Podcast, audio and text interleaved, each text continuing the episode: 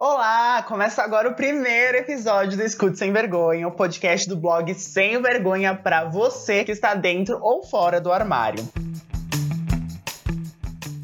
Aqui você vai conhecer pessoas de diferentes orientações sexuais e identidades de gênero para você, adolescente LGBT, se inspirar e saber que você pode e deve ocupar qualquer espaço. Eu sou o Daniel Almeida, responsável pela condução da nossa conversa desse jeito, nessa malemolência. Preciso dizer que estamos no Instagram, galera. Então siga a gente, o arroba é blog sem vergonha, tudo minúsculo, bonitinho, assim, bem, bem, uma coisa bem.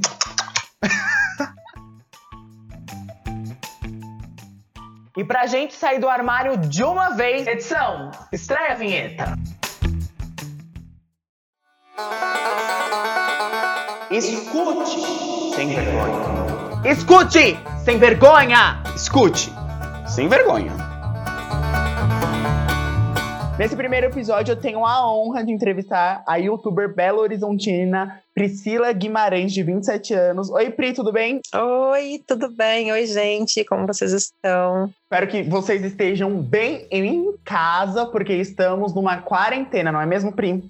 Exatamente, gente, isolamento social, fiquem em casa. Eu sei que faz um tempo, eu sei que já tá tenso de levar, mas assim, perseverança, gente, é por uma boa causa. A Pri é uma mulher trans que produz conteúdo pro YouTube desde 2015, não é, Pri? Desde 2015, e o meu canal no YouTube já é uma criancinha de 5 anos, para quem disse que eu não podia ser mãe. Eu geri essa criança, essa mania de brincar com meus amigos, que eu tenho um útero astral. O meu canal no YouTube é meu primogênito. Então vamos lá, Pri, eu queria saber de onde surgiu essa ideia desse canal no YouTube, quando foi esse momento, por que você decidiu falar sobre a sua existência, a sua resistência, fala também sobre cultura, beleza? Então, na verdade, o, o, desejo sempre existiu. Eu sempre tive essa veia, eu não sei se eu digo artística ou comunicativa, um pouco dos dois, eu acredito. Só que eu sempre tive muita insegurança, muito vendo o background que a gente tem como identidade trans, que a gente recebe muita rejeição desde muito cedo, em casa, escola e tal. Mas assim, eu tava no momento da vida que eu já tava trabalhando algum tempo fora e tava começando a me interessar por mídia, por comunicação. O boom do YouTube tava começando a realmente ganhar força aqui no Brasil.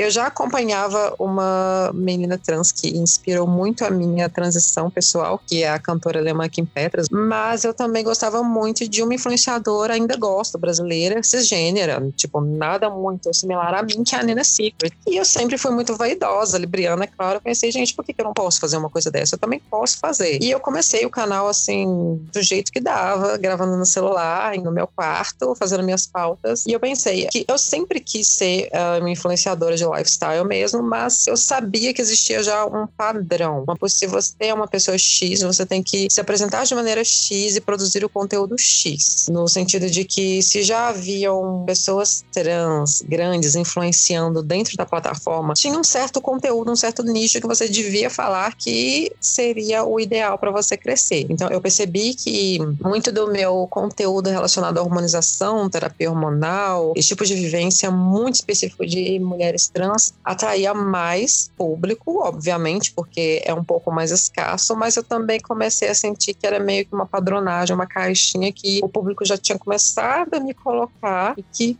nem sempre eu aceitei. Por isso que meu canal ele conseguiu crescer significativamente com esse conteúdo, mas eu nunca permiti que fosse o único conteúdo. Priscila, por que um canal no YouTube? O que você queria comunicar? O que te motiva a estar presente no YouTube? Eu entendi que eu tinha uma ferramenta que me dava uma oportunidade muito legal de trazer uma realidade talvez mais flexível, mais fácil para meninas como eu. Na minha idade, eu não tinha muito a quem me espelhar, exemplos próximos de mim sobre saber o que fazer, a quem recorrer de maneira segura, de maneira para começar minha transição. Eu sei que surgem muitas dúvidas nesse momento, quase sempre tem pouquíssimo apoio em casa dos pais e a gente também não sabe o que a gente pode em sentido de direito como ser humano ou o que a gente não pode. Então pensei, se eu posso usar essa ferramenta para sobretudo, além de fazer o que eu amo, facilitar a vida das meninas trans que estão começando agora e talvez mudar um pouco a perspectiva, né, da maioria das mulheres trans que ainda é muito difícil no nosso país. Então, eu vou usar sim essa ferramenta para isso. Então, acho que o maior objetivo hum, hoje em dia do canal é esse: é poder ser uma referência para as meninas de maneira segura e de maneira responsável. Eu sempre deixo muito claro em todos os meus vídeos relacionados à terapia hormonal que é uma coisa séria que as pessoas devem procurar assistência médica, que eu não tenho nenhuma formação. Isso é muito importante de falar. Não tenho nenhuma formação em medicina, em enfermagem,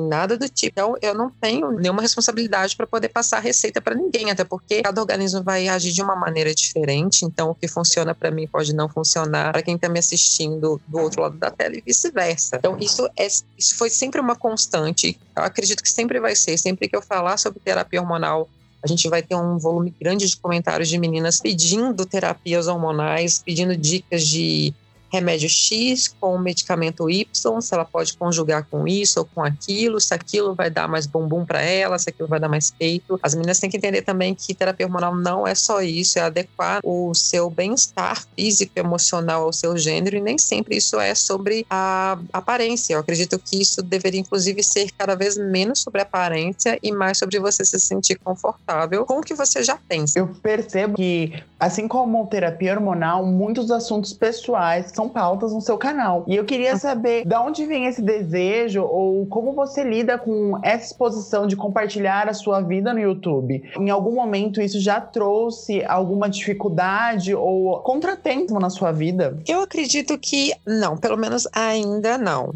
Eu tenho uma autonomia muito grande sobre o conteúdo que eu compartilho na internet, o que eu decido mostrar para as pessoas, é, não dizendo que é 100% filtrado, mas mas como qualquer pessoa com uma presença mais significativa na internet, eu tenho esse controle de poder filtrar e entregar o que eu acredito que seja viável, conveniente para as pessoas, sem colocar em risco também muito da minha intimidade, etc.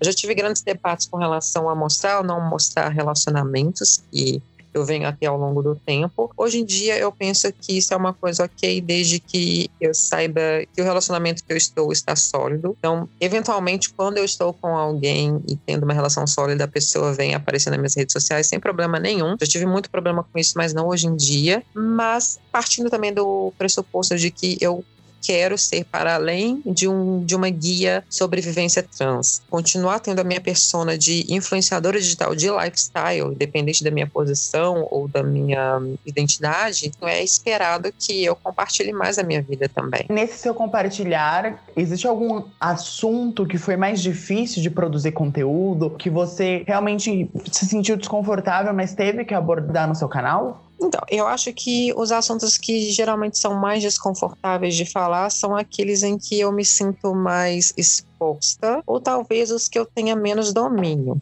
Eu, como eu, eu mesma edito meus próprios vídeos, eu tenho tendência a observar meu, meu comportamento e eu sempre travo, eu sempre dou uma atropelada nas palavras quando eu tô falando de uma coisa que eu não tenho 100% de domínio. Isso é até é muito bom para poder aprender a aperfeiçoar o conteúdo, a estrutura dos meus vídeos. Em relação a essa cultura de cancelamento, existe algum uhum. assunto que você tem medo de tocar por causa do cancelamento? Até então, eu não tive. Eu tinha muito medo de que conforme conforme o meu canal, a minha projeção fosse crescendo dentro da internet, eu fosse ficando muito vulnerável a comentários negativos. Eu percebi, uhum. pelo menos na minha plataforma, que o meu público ele é muito fiel, ele gosta do meu conteúdo e existe assim uma porcentagem de, se eu for falar de maneira leiga, sei lá, uns 85 a 90% de comentários positivos e o Sim. resto de comentários negativos. Então eu faço esse exercício de semanalmente na, no meu analytics do YouTube, na minha aba de comentários comentários e sentar ali para ficar uma meia hora, uns 45 minutos, filtrando os comentários novos e respondendo. Então, aparece sim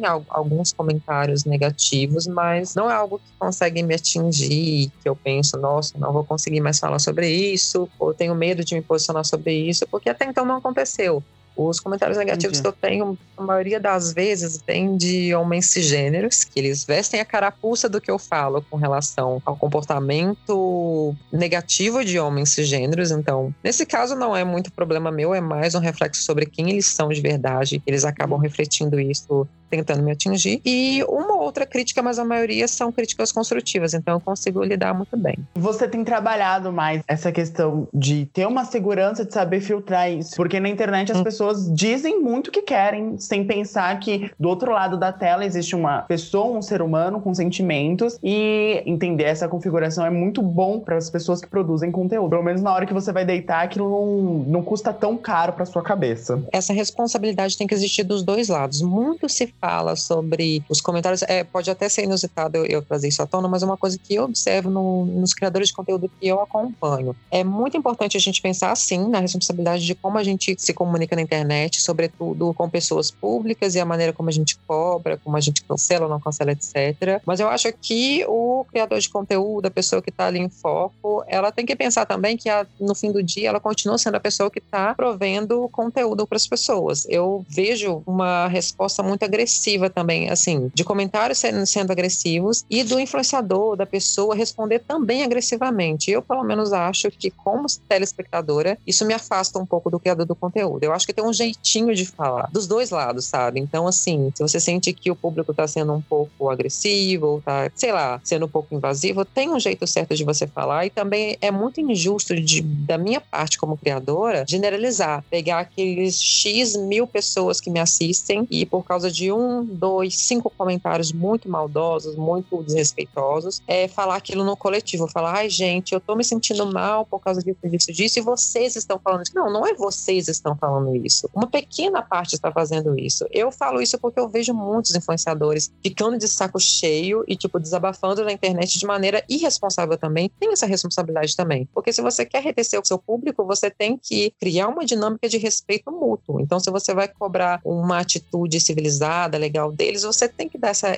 isso de volta também, sabe? Então, eu procuro sempre ter esse, esse senso de equilíbrio. Eu sou libriana, então você falou de próximo mês e eu queria saber como o isolamento impactou na sua produtividade e como tá essa sua relação com a pausa no canal. Eu vi que você tem produzido menos conteúdo agora. Na verdade, eu já vinha de um background nos últimos meses de trabalho mais intenso. Eu tinha produzido muito conteúdo no ano passado, sobretudo dezembro. Eu, geralmente eu faço vídeos todos os dias no mês de dezembro, então é um volume de trabalho muito grande. Eu já tinha entregado isso, depois eu viajei de férias, eu voltei um pouco cansada. Então eu comecei 2020 um pouco debilitada, eu tava com um pouco de burnout, que é quando a gente uhum. se cansa um pouco no ambiente de trabalho por causa da dinâmica do ambiente de trabalho, porque para quem trabalha com conteúdo de internet, tem que entender que é muito trabalho, é muito investimento e o retorno ele é a longuíssimo prazo, ele vem a passinho de formiguinha. Então tem que uhum. ter muita paciência. Não é uma coisa que você vai fazer do tipo, ah, sei lá, uma hora por semana eu vou gravar um vídeo, eu vou produzir um conteúdo e é isso aí, eu vou crescer em um mês. Não, não, não é assim. Tem fatores e tem estatísticas e tem probabilidades, é um mundo matemático ali dentro também das redes sociais. Então, acaba ficando cansativo porque você doa muito você produz muito e o retorno ele é um pouco menor. Não que isso seja o maior fator para me desmotivar ou para me fazer dar uma pausa, mas eu senti que eu tinha necessidade de parar um pouco e eu entendi o isolamento social, o começo do isolamento social, toda essa pandemia, esse, esse cenário horroroso que a gente está vivendo, como um momento de desacelerar no sentido de que o mundo estava desacelerando. Eu pensei, por que eu tenho que ir contra isso? Muitos criadores de conteúdo foram bem ao oposto, começaram a produzir em massa porque perceberam uma, uma possibilidade, né? As pessoas estão ficando mais em casa casa elas vão consumir. E assim, eu acho isso muito legal, eu acho que a pessoa tem que ser produtiva mesmo, mas eu não quero ser refém disso, eu não quero ser refém dessas linhas de pensamento muito capitalistas do tipo, aproveite sempre todas as oportunidades, você viu essa oportunidade aqui, então agarre, então se mata e faz. Não, não é por aí que eu acredito que seja. Eu acredito que a gente tem sim o direito de poder parar e fazer o conteúdo quando a gente tiver melhor, porque eu acho que se eu não tivesse parado, eu teria produzido conteúdo de menor qualidade, eu não estaria entregando uma coisa tão interessante. Sobre os próximos vídeos que você está produzindo, editando, o que, que a gente pode esperar? Então, meu conteúdo ele sempre gira em torno do que o público quer sobre o que eu fale e também o que eu estou inspirada a falar no momento. Uhum. Então, o lifestyle vai sempre existir, moda sustentável, que foi um assunto que surgiu nos meus anos de conteúdo e teve uma resposta muito bacana que me deixou muito feliz, que me validou como criadora de conteúdo. Eu pensei, poxa, é um nicho sobre o qual eu gosto de falar e que não está atrelado à minha identidade, sabe? Tipo, Qualquer pessoa pode falar sobre moda sustentável e as pessoas escolheram o meu conteúdo sobre isso. Então é muito validado para mim. É, eu acho que é isso. Eu acompanho certas youtubers trans também, e o que eu vejo, não na plataforma em si, no YouTube, mas nos stories, no Instagram, até uma certa saturação da própria, das próprias influencers sobre o assunto uhum. de vivência trans, de dizer, meu, eu só falo disso, eu não quero mais falar sobre isso. Tem playlist no meu canal ou no canal XY falando sobre isso. Eu tenho outras coisas, outro tipo de informação para levar para vocês. Então, assim. Exatamente, a gente consegue se rebelar contra a caixinha na qual a sociedade coloca a gente e fala, não, eu não, não vou me limitar somente a isso. E essa é que é a coisa mais legal, né, da, de você produzir conteúdo na internet e criar públicos mais independentes e ao mesmo tempo mais flexíveis. Tem a, as meninas trans que produzem conteúdo e que são gamers e que são ótimas nisso e que cresceram muito na plataforma. Isso é maravilhoso para as meninas que se espelham nelas e que gostam desse nicho, gostam de tecnologia ou gostam de simplesmente de videogame mesmo. Tem as meninas que gostam da área do lifestyle, de beleza. É, eu gosto muito dessa diversidade, eu gosto de consumir o conteúdo dessas pessoas principalmente da Pepita. Eu acho ela maravilhosa e eu amo como ela consegue trazer uma paz para você, ela consegue, sei lá, recarregar a sua energia e te deixar lá em cima. É um exemplo, assim, de uma criadora de conteúdo da comunidade que eu acho que conseguiu também romper muitos estigmas, muitos, muitos preconceitos da sociedade e são esses tipos de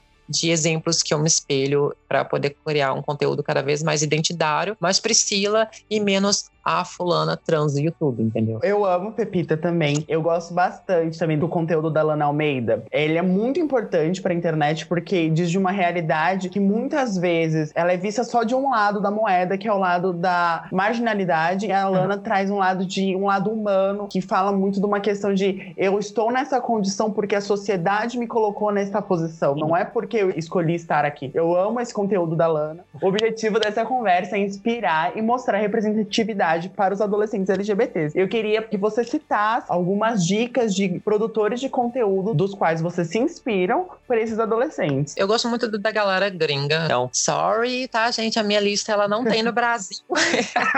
não, não, tem a Pepita, é claro, o canal, o Instagram da Pepita é muito rico, tem muito conteúdo todos os dias, então assim, é entretenimento para você, sabe, se transbordar e além de ter um conteúdo leve, engraçado, divertido, ao mesmo tempo ele é muito necessário e muito didático e com uma fácil absorção, não é aquele conteúdo com, sabe, com uma linguagem muito difícil da gente assimilar. Então, claro que eu colocaria a Pepita bem no topo dessa lista. Eu gosto muito de influenciadoras, assim, tipo a Nikita Dragon, não sei se você conhece, mas é uma influenciadora norte-americana, uhum. trans também e ela teve toda a transição dela documentada no YouTube, então ela começou o canal antes da transição, então todo aquele conteúdo que muita gente gosta de assistir, que a gente sabe que é maçante, que é meio que na caixinha, mas que muita gente ainda gosta, né, de cirurgias, hormônios e tal, então tem muito conteúdo sobre isso, ela estreou recentemente uma websérie dentro do Snapchat, tem a Gigi Gorgeous também, e o interessante Sim. da Gigi é que ela é lésbica, além dela ser trans, ela é lésbica, ela tem um relacionamento com uma menina há alguns anos, e elas inclusive se casaram, e é muito legal também. Abre um pouco mais a caixinha, abre um pouco mais a mente das pessoas que ainda têm muita dificuldade de entender o que é ser uma pessoa trans, o que é ser uma pessoa com orientação sexual uh, gay, lésbica, etc. É, então, a Gigi Gorgeous também é uma dica muito interessante. E talvez a minha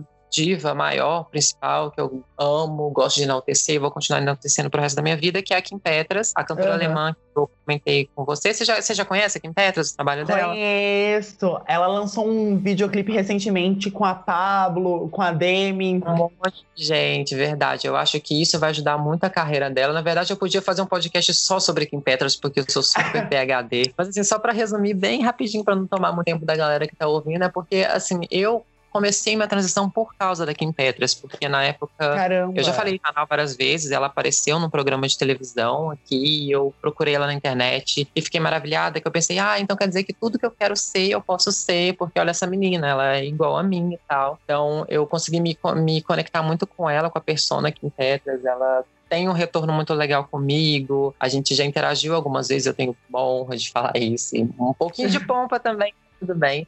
E eu fico muito feliz dela estar tá conseguindo ser a primeira artista trans a romper o mainstream no pop, que é um segmento muito nichado, é muito tipo, a gente tá falando tipo de um segmento que tem o que? A Taylor Swift, um, sabe? Cantoras que são assim, nada contra, eu amo Taylor Swift, mas assim, ela é a menina cisgênera, a garotinha americana perfeita. Então, para você romper esse, essa imagem, trazer uma menina trans para esse cenário é muito difícil. Então, com certeza eu aconselharia a galera a acompanhar ela, porque ela faz um trabalho muito incrível, ela dá muito duro e ela tá sozinha há muito tempo. Como cantora independente, o que ela conquistou, eu acho que foi muito grande. Priscila, foi um prazer conversar com você e saber um pouquinho mais sobre a forma como você gera conteúdo na internet. Eu queria que você falasse seu link no YouTube, o seu arroba no Instagram, para o pessoal conseguir te achar, para consumir o seu conteúdo, que é muito bem pensado e muito bem feito. Ah, obrigada. Obrigada primeiramente pelo convite de poder abrir esse espaço. Eu sempre quis falar no podcast, eu me senti muito bem, a conversa foi muito bem. Então, meninas, para quem estiver interessada, tá? De tá consumindo o meu conteúdo, uh, minha arroba no Instagram é arroba Pri G Guimarães. Esse é o meu Instagram. É a mesma arroba do TikTok também. Estou produzindo algum conteúdo no TikTok, tô achando incrível, uma rede social totalmente diferente, bem, sei lá, bem relaxante. E no YouTube, né, meu, minha plataforma principal, onde eu tenho um público maior, uma abrangência maior e o conteúdo mais elaborado, mais bem produzido, vamos dizer assim, é Priscila Guimarães, meu nome mesmo. Vocês podem me procurar lá, tem conteúdo toda semana. Então é isso, Pri. Muito obrigado. Foi um prazer conversar com você. Galera, sigam a Pri, assistam o conteúdo dela no YouTube, porque é de qualidade, é muito bom. Ai, obrigada, gente. Obrigada a você também. Um beijão para você, gente. Beijo, gente. Fiquem em casa. O Escute Sem Vergonha é o podcast do blog Sem Vergonha, desenvolvido por Daniel Almeida, estudante de jornalismo da Universidade Federal de Ouro Preto. O conteúdo integra a parte prática da disciplina de trabalho de conclusão de curso 2, ofertada em 2020.1. O roteiro, a locução e a edição deste podcast foram feitas por Daniel Almeida sob orientação da professora Michele Tavares.